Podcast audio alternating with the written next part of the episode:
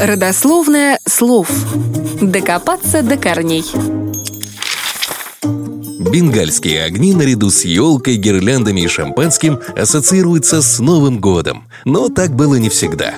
Раньше разлетающиеся искры были никак не связаны с праздником, а сжигание бенгальских свечей несло не только развлекательный, но и практический характер –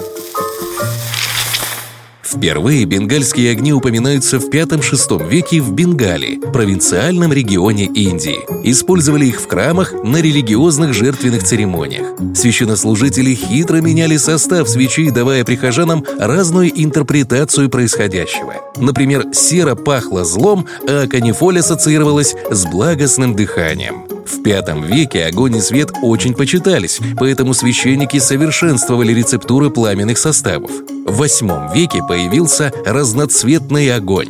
Чтобы продлить время горения, в состав бенгальских свечей добавляли сухие стебли растений.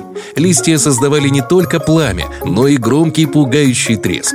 Альтернативная версия гласит, что свечи в Бенгалии использовались для передачи информации. В бамбуковые трубки помещали горючую смесь из селитры, серы и сернистой сурьмы, и при помощи таких сигналов передавали сообщения на дальние расстояния. В XVIII веке Петр I привез заморские бенгальские свечи в Россию. Дворяне почитали огоньки, а вот простой люд новой забавы побаивался. Однако к концу 20 века бенгальские огни перекочевали в народ. Чаще всего их делали самостоятельно.